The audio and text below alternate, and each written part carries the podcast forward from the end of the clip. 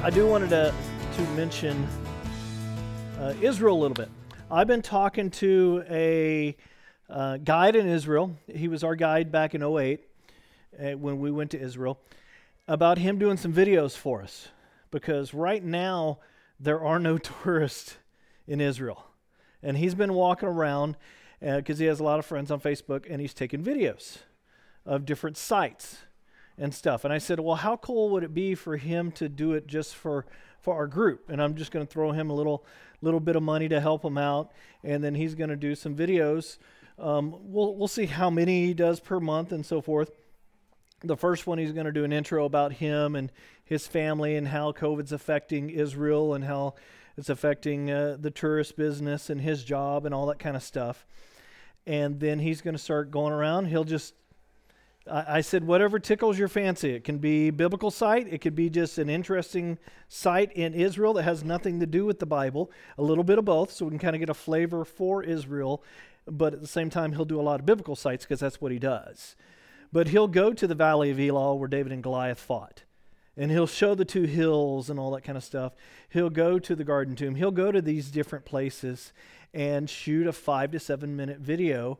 And hopefully it'll work out. So we're just going to kind of see where it goes and and all that. And speaking of Israel, I did uh, finally. I've had these setting here, and I haven't um, brought them out yet.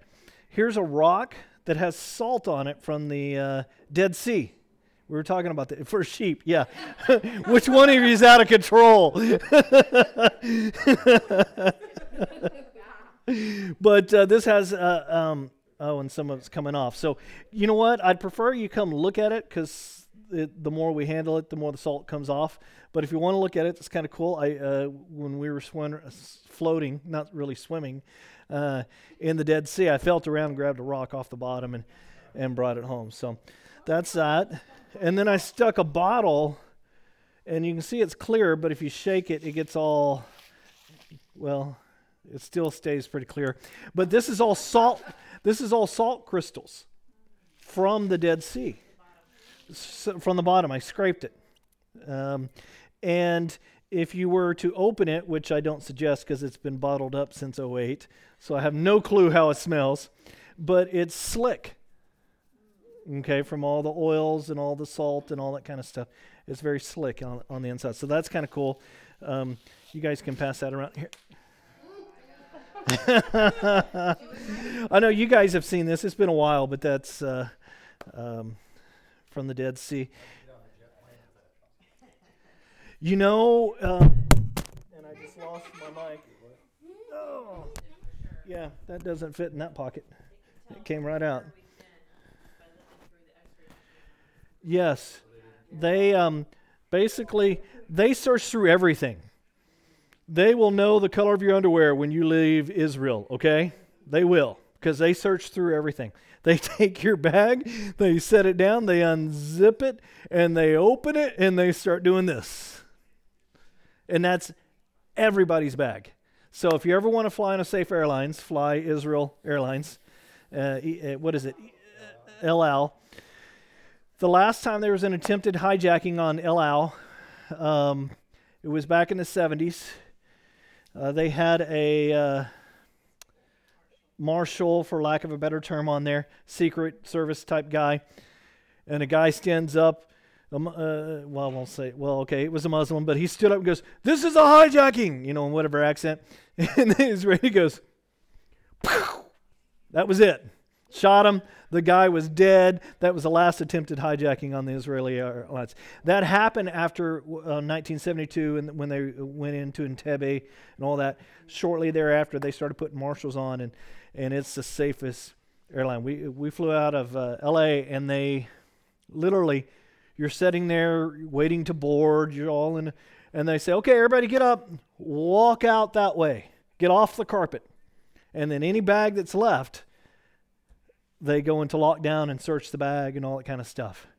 So, I mean, that's even before you get on the airline. That's after you've gone through all the stuff to get into the airport. So, I mean, they, they take it serious, okay? Um, lastly, I want to show you uh, this is just a representation of the type of uh, um, jars that will be about this tall. you know, about three foot tall, two and a half feet tall, um, that the Dead Sea Scrolls were found in.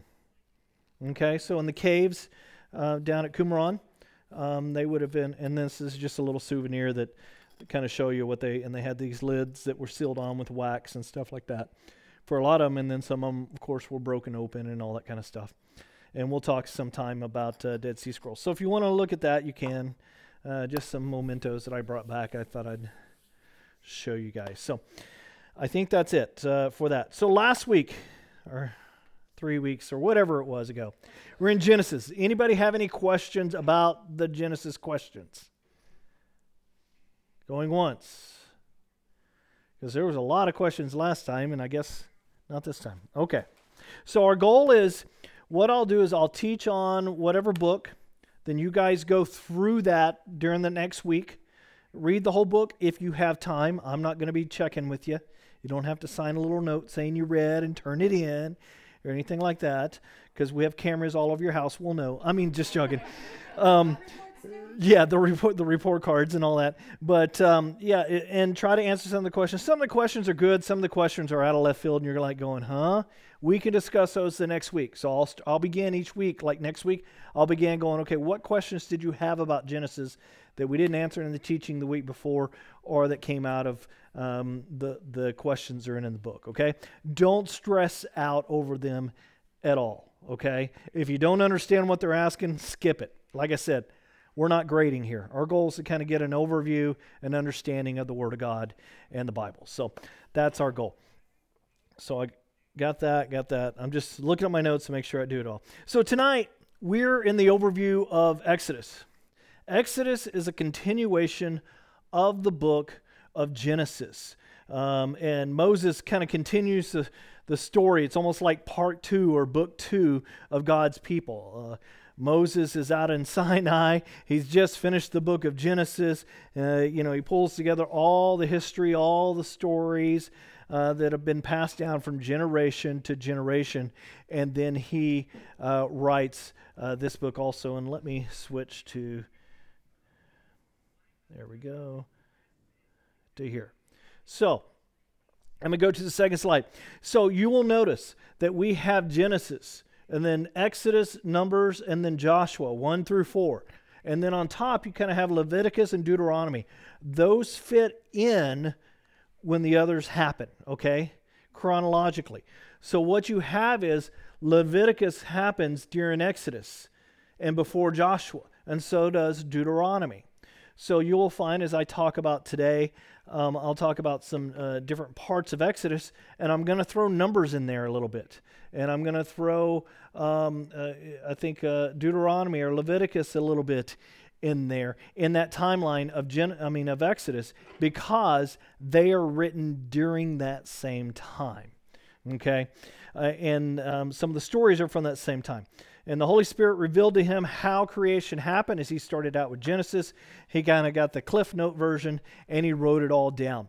So Genesis begins with creation, and then you had the first family, you had the fall of man, then you get to the Tower of Babel. I'm kind of doing a, a quick review here. Then you get to Noah and his family and the, the wonderful children's story that that one is. Um, and then, you know, God kind of pushed the reset button on history. Uh, so with Noah and his family, we get the flood, and you can imagine the 40 days of rain and 40 nights of rain. You know, coming back from Canada, we were on a pretty small lake, but it was kind of interesting. We had some good wind, didn't we, Brandon? Yeah, we had some good wind out in the boats. I mean, white caps on the lake. Okay. I mean, when I say white caps, I'm not talking about six foot waves, but I'm talking about little white caps and stuff. You know, I've been in bigger ones up there too. Um, but you can imagine the fountains of the deep opening up onto the world. And we see all sorts of turmoil. I mean, people go, well, how could the Grand Canyon? I mean, it took millions of years. No. Have you seen what water can do when it flows? That could be created in about 45 minutes if God wanted it to be created in 45 minutes with the amount of water. The salt lakes, that used to be part of an ocean. Where did that water go? I wonder if that water came down and went through the Grand Canyon and out. You know what I'm saying? I mean, there's all sorts of different ways um, that that could have happened. But uh, but what I'm saying is the waters of the deep opened up. It changed everything. And then you might remember God talking to a man named Abram, and he made a promise to him, the Abrahamic covenant. You follow me, I'm going to bless your family, I'm going to multiply you, and, and I'm going to give you a great inheritance. And his inheritance wasn't money, he was already rich by that time. His inheritance was the children and God's, being God's people, uh, making a nation. So God made the same promise to Abraham's son. He makes it to Isaac. He makes it to Jacob. Jacob is a very interesting guy. He, he uh, you get the feeling, uh, you know, Jacob did not like himself a whole lot. You get the feeling that other people didn't like Jacob that much. Uh, he ran away from his brother Esau and the family after he stole the, the blessing. And he worked for his uncle for 21 years. And the night before he gets back together with his brother Esau, J- Jacob goes down to a brook and reconnects with God, wrestles with God, and God renames him Israel. And the children of Israel, all the children, are named after Jacob, which is now Israel. and they're represented by the 12 sons, which gives you the 12 tribes. And the second youngest one was named Joseph. So we're in Genesis 40, 42 right now. Joseph and his brothers didn't get along. They were jealous, especially when dad gives them a coat and, you know, just does all the stuff for them. Lisa, you want to turn that down for a little bit. Um, so they decide to uh, um, basically beat him up and throw him down a hole, throw him in a well. And they did that. And then they sold him off to slavery in Egypt, which brings us to our story. Joseph is now in Egypt. He's working for a man named Potiphar. Potiphar's wife takes a little liking to Joseph. Joseph rebuffs her. Potiphar throws him in the jail. And then the king, and I'm again, I'm simplifying everything here, overview. The king has this major dream, no one can interpret it, and somebody goes, Hey, I know a man that can do that. So Joseph ends up being number two in the kingdom after he interprets it, uh, the dream, and uh, the Pharaoh puts him in charge of recovering of Egypt and storing up all this grain, and because a famine is coming to the land. And when the famine comes to the land, you have him reconnecting with his brothers. They didn't know who he was, but they come, they connect. He recognizes them, he reconnects with them, um, and uh, and forgives them. And then they all, 70 of them of the family, move to Egypt. 400 years go by. Joseph is dead, and this family has expanded into this huge area in Goshen. And I think it's 600,000, uh, and I'm probably getting ahead of myself here. You know what? Let me go back to my notes because I'll get ahead of myself if I don't. But, but you have Exodus, and basically you have all these people after 400 years, and, they're called the Finshus. This is what they were called, the Finshus. They basically shepherds. They were looked down upon. You would say the word Finshu and you would spit. Okay, you would just, you know, they're just like nobodies because the Pharaoh and the kingdom has forgotten about Joseph and what he did to help everyone. So, with the Exodus, you have this mass movement of people out of Egypt and into the promised land. And it was not, uh, it was not a pretty thing. It was not an easy thing. Um, you have uh, you have so many miracles that happen in this book. I mean, the, really, other than the, the, the raising of Christ and some of the miracles that Christ did, beyond that, these are the greatest miracles in the Bible uh, with the plagues and everything else. I mean, you have. Uh, uh, you know, people are like, well, God couldn't, you know, there, how could that ever happen? Well, if God made man, God is not bound by physics. God is not bound by biology. God can do whatever he want, uh, whatever he wants. He doesn't have to deal with the laws of physics and so forth. So he can call up frogs. He can bring in flies. He can uh, turn the water into blood. He can do whatever he wants.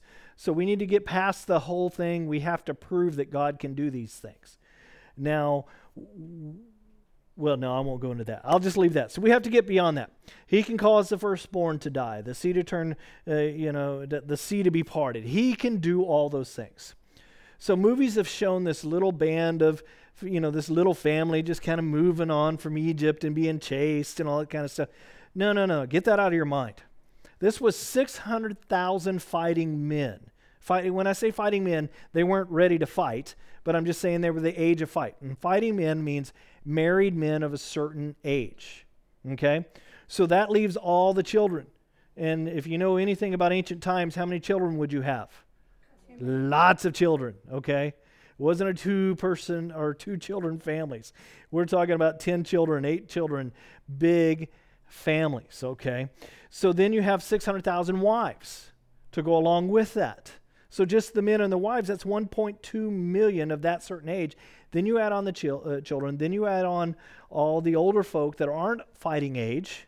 I mean, I know Bob wants to be out there fighting, but you know, and Ken and yeah, you know. But there comes a point where you say, okay, you, you know, maybe a little, you know, you slow down a little bit. I mean, even I've slowed down, so I understand this bit, you know. But the whole idea is you have somewhere between 2 million and 6 million people moving at once. We're talking about when they had to stop, we're talking about 10 miles long and very wide of going, okay, what valley are we going to stop in that's going to fit everybody in that we can kind of protect by the mountains and then put a guard on that end and put a guard on this end? So we're not talking about this little band of tribe of just going out and just, oh, let me plop down and, and, and we're all good. Everybody good? You good? You good? You got a place to sleep? Okay, no, we're talking, you know, hundreds and thousands and up to six million people. Um, this would be like the city of Dallas just deciding to move one day. All the people in Dallas, let's just get up and we're going to go move to, to Oklahoma or Kansas or something like that. I mean, why would they ever want to do that? I have no idea but I mean, because it is, you know, you have the real promised land and then you have the Texas promised land. So I'll just leave it at that.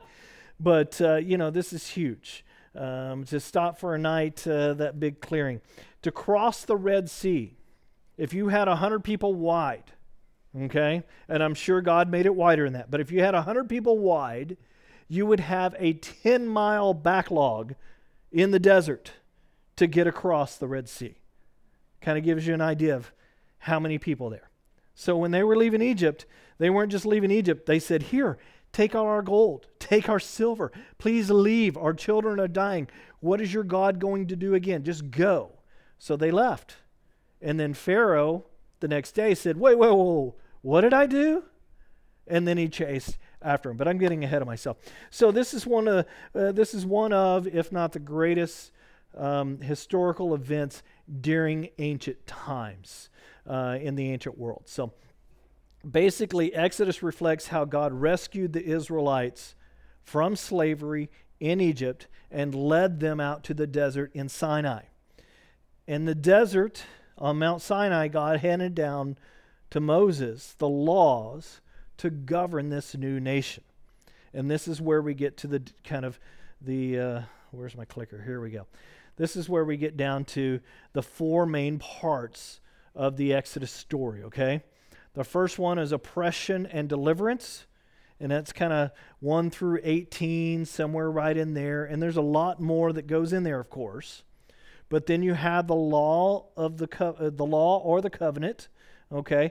That's how God wants you to be how you're supposed to live, how you're supposed to make decisions. If you're godly people and you're supposed to follow me, these are your rules. And every household has rules, right? Did you grow up with rules? Anybody grow up with no rules? Anybody never get in trouble?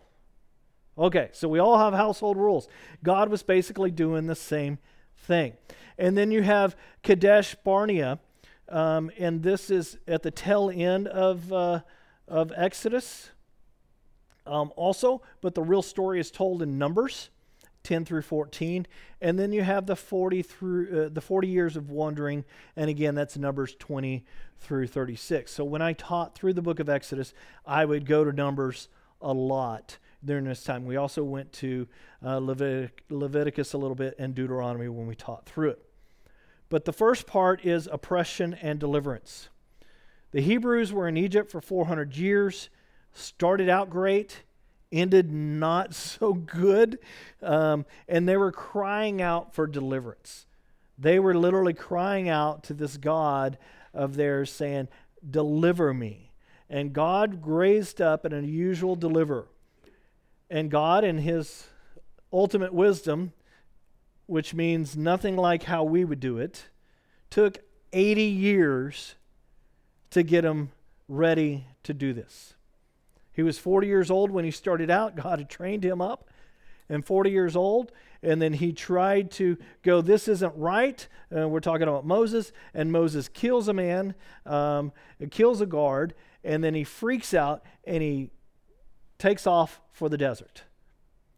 Then God called him again and said, I need you to deliver my people. And that was after another 40 years. So you have 80 years that God took to get his people there.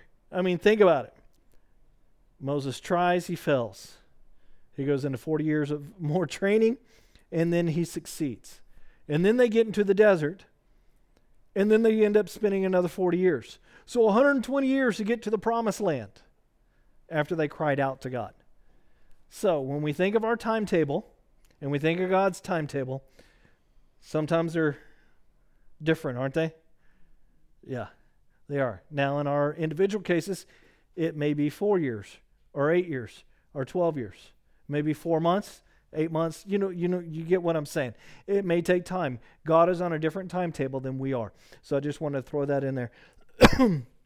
now, we don't know the exact route that they took. Okay? So the land of, uh, we say it's up here, but really it's down where the D and the U are, is the land of Goshen. Okay?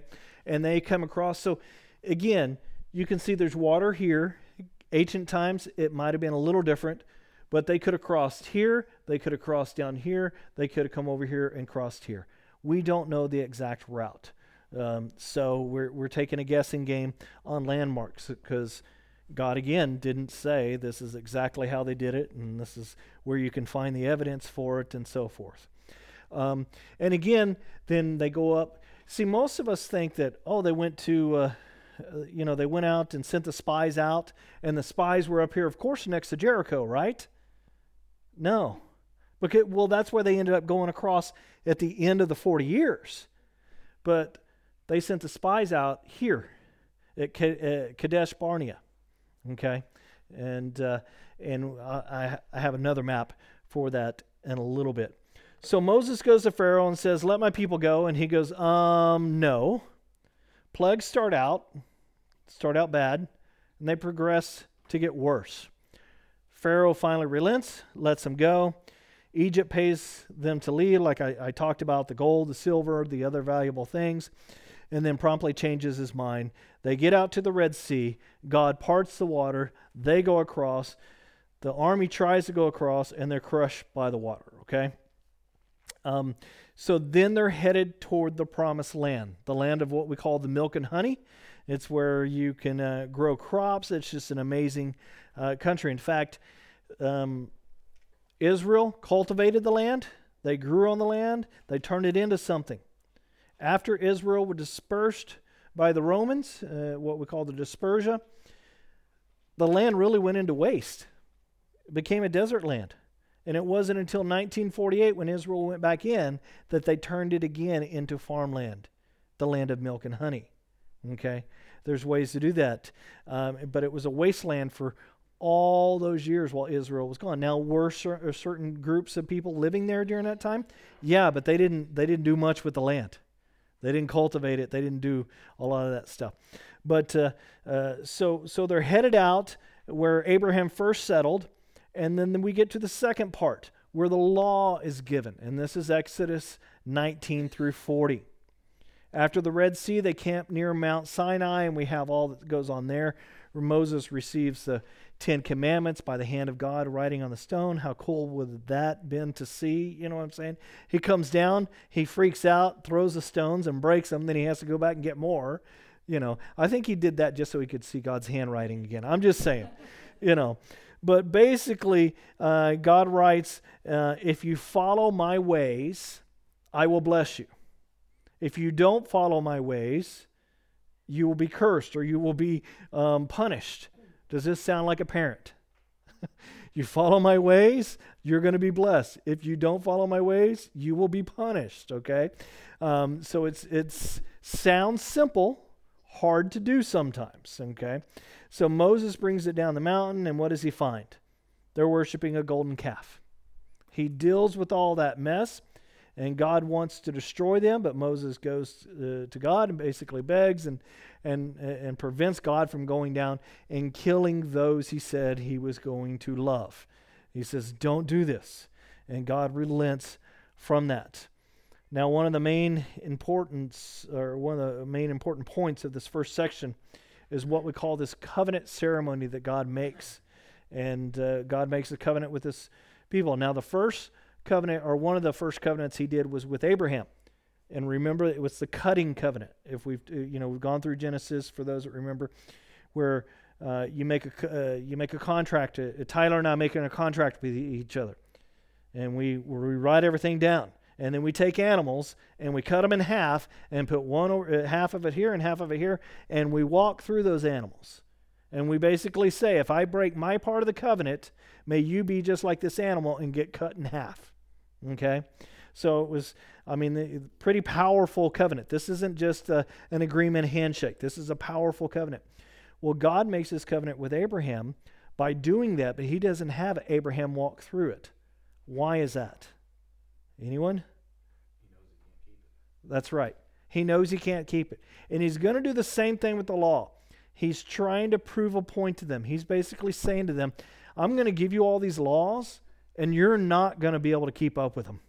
You're going to make laws upon laws upon laws from these 614 uh, laws. And you're going to, the Jewish uh, custom, ha- you had the Midrash and some other writings that are external to the biblical writings, where they've made laws upon laws upon laws. Um, in Israel, you go there today, uh, every high rise building has two elevators. You have one that stops in the even floors and the other one that stops on the odd floors. Okay? Why is that? Well, you go in and you push a button, that's considered work. And God said, don't work on the Sabbath. So on the Sabbath, you have one that goes every other floor so people don't have to push a button because that's considered work. Now, is that in the Word of God? No, not to that extent. Okay? God said rest. God said have fun. Don't do the same thing you do every day. Your body needs that rest. He didn't say, oh, let me, oh, I'm sorry, you blew it. You pushed a button. That was man's idea of interpretation, and it was a wrong interpretation. They have guidelines because you belong to a, a little synagogue. Um, I think it's called a synagogue. Yeah. You, every 10 families would make up their synagogue, okay?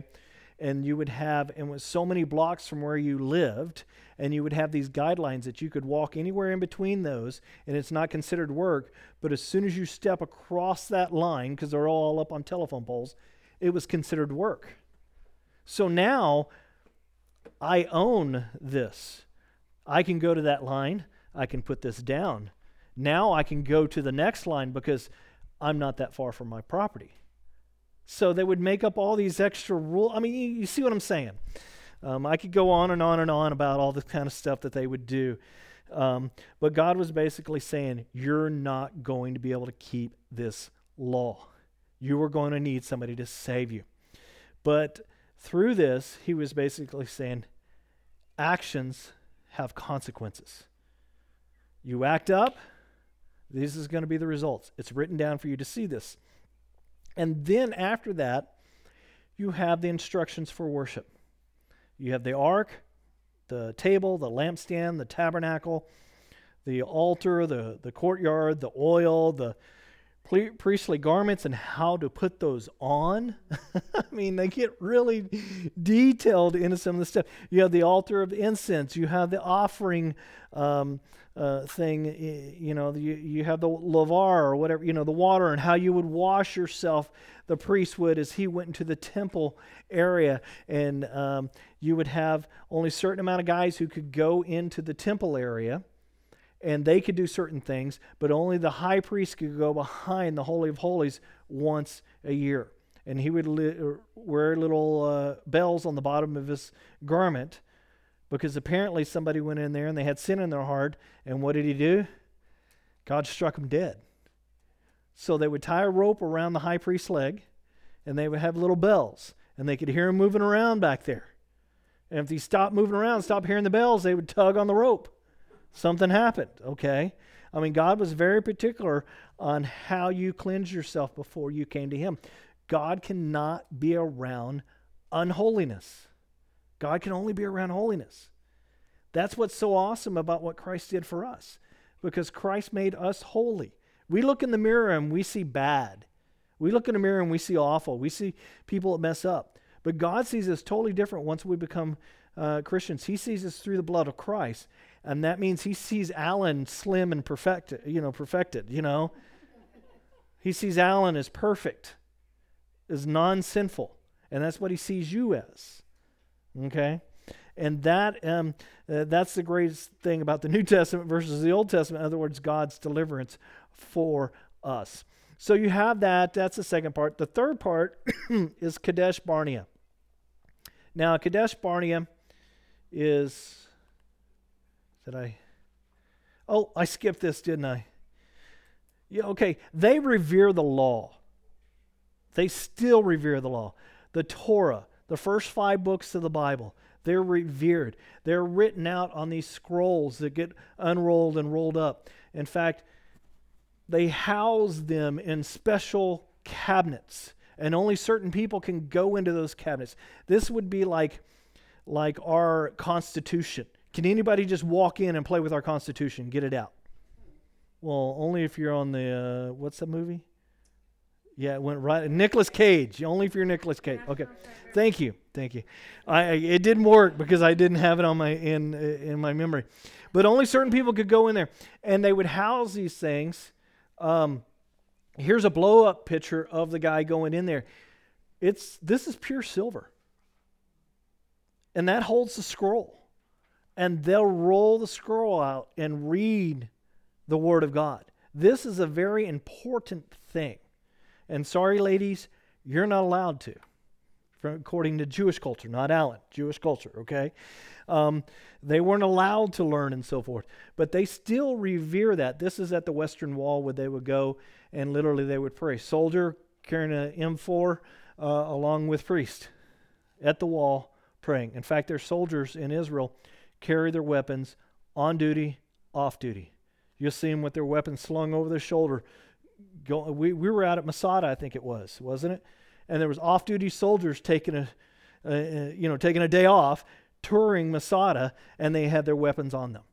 You know, they just they're ready to call up at a moment's notice. So, um, but they're uh, praying at the Western Wall, and this is where I wanted to get to Kadesh Barnea. This is where they stopped. This valley is about ten miles long. Imagine all these people filling up this valley, and this valley keeps going back this way. Okay, this picture is not ten miles there, but I'm just saying, imagine all that filled up with people.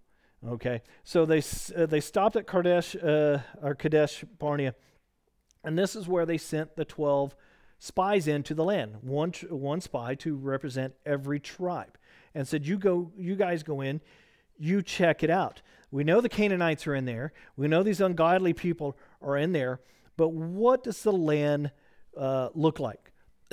so Again, Kadesh Barnea, they go up to Beersheba and up to Hebron. Jerusalem is right up here uh, at the very top there, uh, but you can't see it.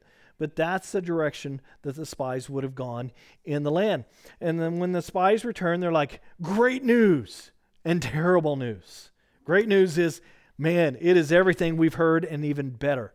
Terrible news, there's giants out there. There's no way we're going to do this. And only two people said, wait a second, if God says we can do this, we can do this. And it was Joshua and Caleb.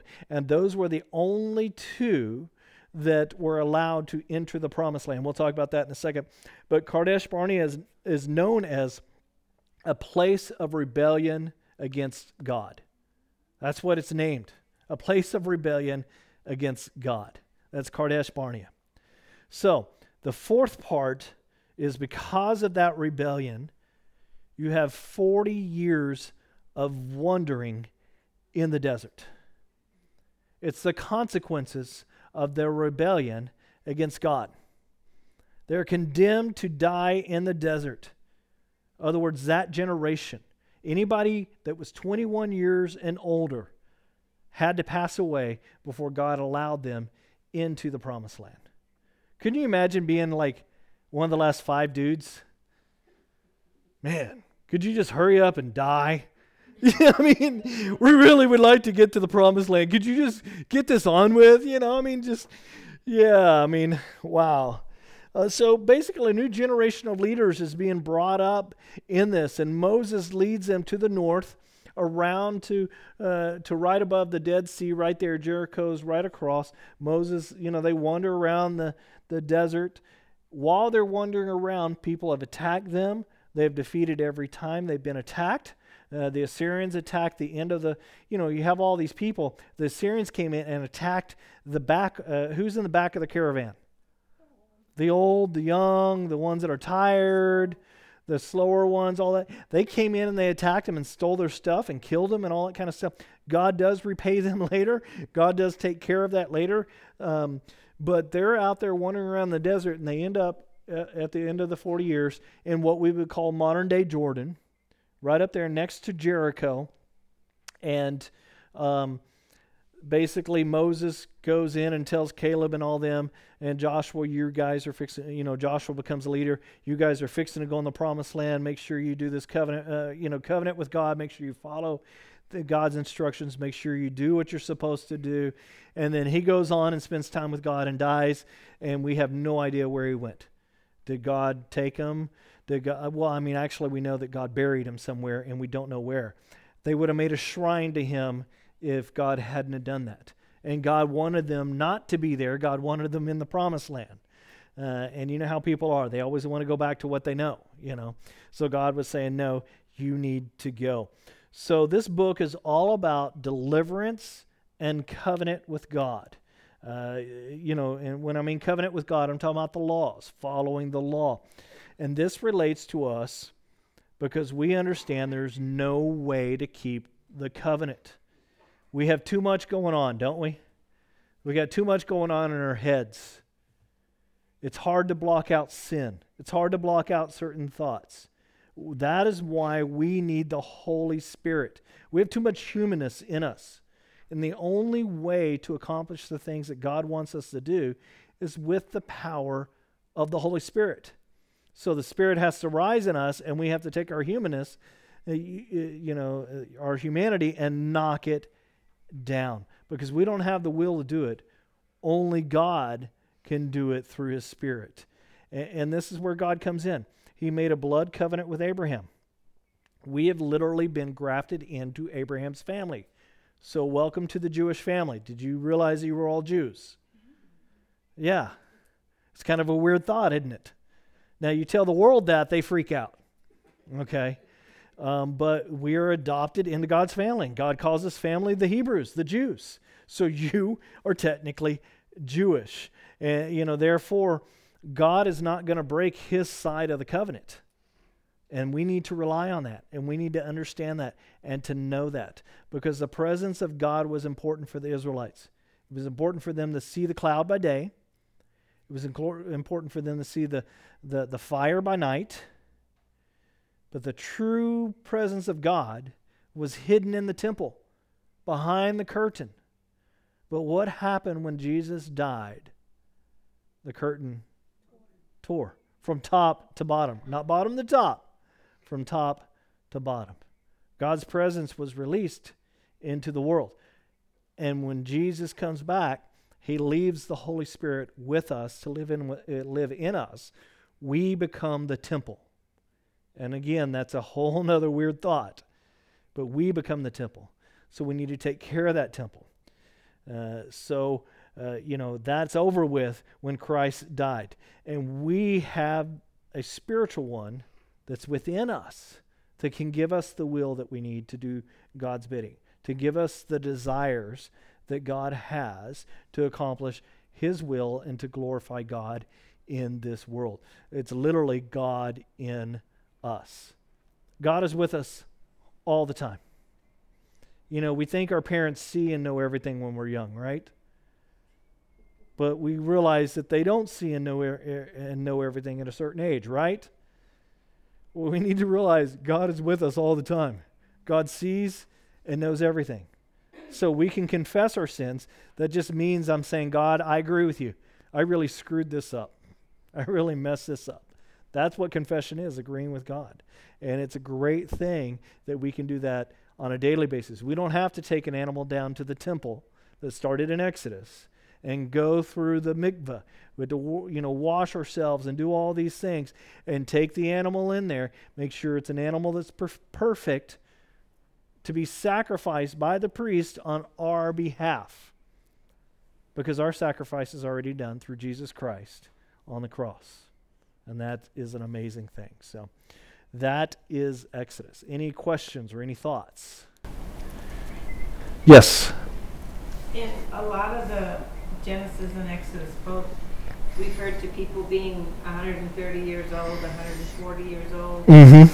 But then there was also that one little part where he was doing the Passover when he said you're going to start a new calendar and a new month and this sort of thing. So was the time the 40 years, the 80 years, was it the same as our time? No, I think it was the same as our time um, when it when it comes to counting in the Bible. I, I think most scholars agree to that. Um, when people lived longer, it wasn't because the calendar was shorter. It was because you're coming from perfection, DNA that's perfect, Adam and Eve, and over time through sin and through life, that perfection gets degraded. So you have Methuselah that lives what 956 or 38 or whatever years. He's part of the old school, you know what I'm saying? But it came to a point where God said no one's going to live over 120 years. And he says that in, in the Word of God. But before that, you had all these people who are living long lives because you're coming from perfection where DNA is not so screwed up. So when somebody today, and this may sound weird, you know what? I'm not. I'm going to skip that. Never mind, because we have young ears around, so I don't want to introduce that topic. So I'll leave that alone. Um, but uh, yeah, you have people who lived a lot longer back then. So literally, Moses. We think, how could Moses know all this information? Well, you have five generations to Moses because of the number of years so and so, and I have this written down somewhere. So and so lived so many years, and he was around so and so and passed the information on to him. So and so lived so many hundreds of years, he passed the information to him. So you just have five different people to come to Moses, which is a lot more feasible to understand. And, and then you had the writings and other stuff that Moses compiled. But it wasn't like Moses had to go through 300 people and then it finally got written down. It could have been five because of the numbers of years that they lived. So it's kind of interesting little fact. Any other questions? Why don't we end with prayer at least? I know, I know. God's going to strike me dead, right? Oh, I broke the law. I know that's written down in, in Tyler's Midrash somewhere. Oh, let's pray. Uh, Lord, we're thank you. We, we thank you so much for the history that's here in the Bible uh, for us to understand that we don't need to know all the little nuances of, of the miracles. We just need to, to understand that you did these miracles, uh, that you delivered your people, and, and you deliver us. That we understand that their history is the same as our history, and that we all need a Savior. We all need somebody to come in and say, You've really messed this up. Let me straighten it out for you. And that's the struggle, Lord for us to you know release the reins to to to stop holding on to the steering wheel and allow you to drive the car to drive our lives. And i pray that uh, each and every day that we can that we can mature a little bit more and become more like you along this journey. Uh, I pray for everyone here, Lord, and, and those that are online and those that may watch this, Lord, that uh, that you would be there for them and with them through every situation that they may go through that their lives may glorify you in the end. Uh, because ultimately, that's what we want to do is glorify you, because you deserve all the glory, Lord. In your loving name, Jesus. Amen. Amen. So go through Exodus. Any questions? Bring them, write them down, uh, and we'll answer those next week. Um, I don't mind uh, questions out of left field. Uh, if I don't know the answer, I will tell you I don't know the answer. Uh, if I can look it up, I will look it up. But I'm not going to try to make something up. Uh, that just gets people in trouble. Uh, so uh, go through that, and then we will uh, uh, we will hit Leviticus next week, teaching wise, which ought to be interesting because I've never taught through Leviticus.